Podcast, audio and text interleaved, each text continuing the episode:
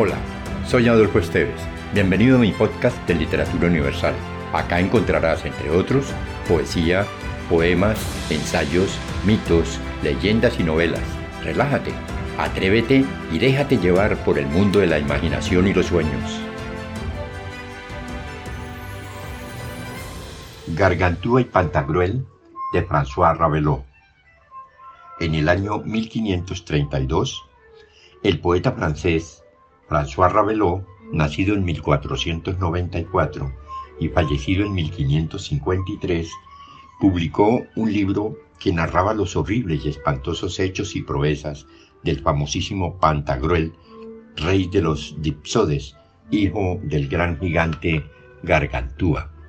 Tres años más tarde puso en circulación La vida inestimable de Gargantúa. A estas dos publicaciones siguieron otras tres, en 1564, los cinco libros fueron impresos unificadamente bajo el título de Gargantúa y Pantagruel.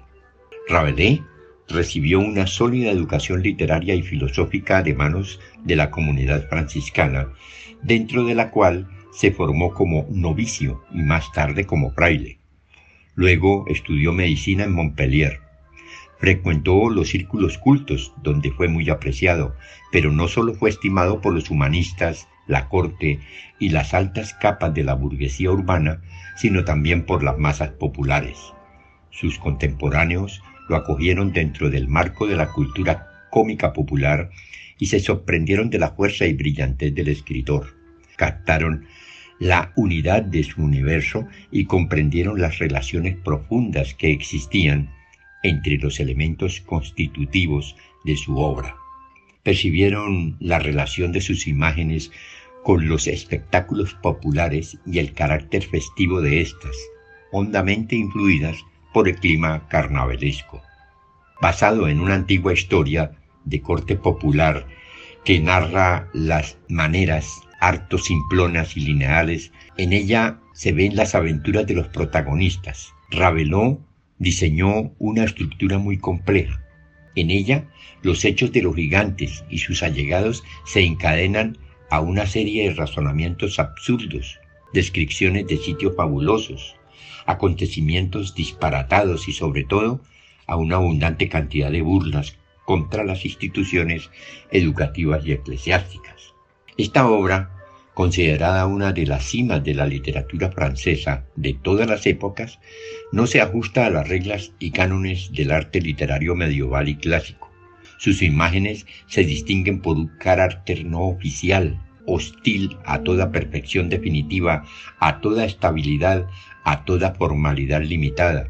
Su cualidad principal es la de estar profundamente ligada a las fuentes populares a las cuales debes ese magnífico despliegue sin precedentes hasta el momento de imaginación, desmesura y fantasía. La obra se resume así. El gigante Gargantúa fue producto de la unión de Grangoiser y Gargamel, hija del rey de los Parpaullones. Nació un día de Francachela como consecuencia de una indigestión de callos. Después de habitar durante once meses en el vientre materno, vino al mundo por una oreja de su madre y desde que respiró el aire terrenal, pidió a voz en cuello algo para beber. Ni el pecho materno, ni el zumo de las 17.903 vacas que se destinaron para ayudar a Gargamel en la lactancia fueron recursos apropiados para calmar la sed del bebé, pues éste prefería el vino a la leche. Tras una infancia llena de mimos y atenciones, el joven Gargantúa, heredero del reino de Utopía, viajó a París a fin de completar su educación. Allí se instruyó de acuerdo con las escurridísimas fórmulas de la escolástica tradicional, de la cual no tardó en hacer mofa y vilipendio. Mas sucedió que a raíz de una escaramuza surgida por causa de unos pasteles, el reino de su padre entró en guerra contra el vecino país Lerné. Dicho país estaba gobernado por el rey Picorochole o Bilisamarga, Este, aconsejado por sus astutos asesores, decidió aprovechar el incidente de las tortas para prender unas hostilidades de las cuales esperaba sacar pingües ganancias, pues consideraba que su propio poderío militar era muy superior al de Grangoiser. Gargantúa, apremiantemente requerido por su padre, se presentó en el frente de batalla, acompañado por el fraile Jean des. El clérigo rechazó el ataque del enemigo armado con una cruz abacial y puso en su lugar el avaricioso rey Picrochole. Como recompensa por su ayuda, luego de la guerra y el reparto del botín, Gargantúa construyó para su amigo la portentosa abadía de Telenne. Esta abadía fue habitada por una comunidad de jóvenes de ambos sexos sometidos a una única regla, haz lo que quieras. Cuando llegó el momento de reemplazar a su anciano padre en la conducción de los destinos de su país, Gargantúa quiso sentar cabeza y contrajo matrimonio con Badebec a la edad de 444 años. Los jóvenes esposos concibieron a Pantagruel, quien al nacer provocó la muerte de su madre. Pantagruel se mostró pronto como un niño de voracidad prodigiosa y de una lúcida inteligencia.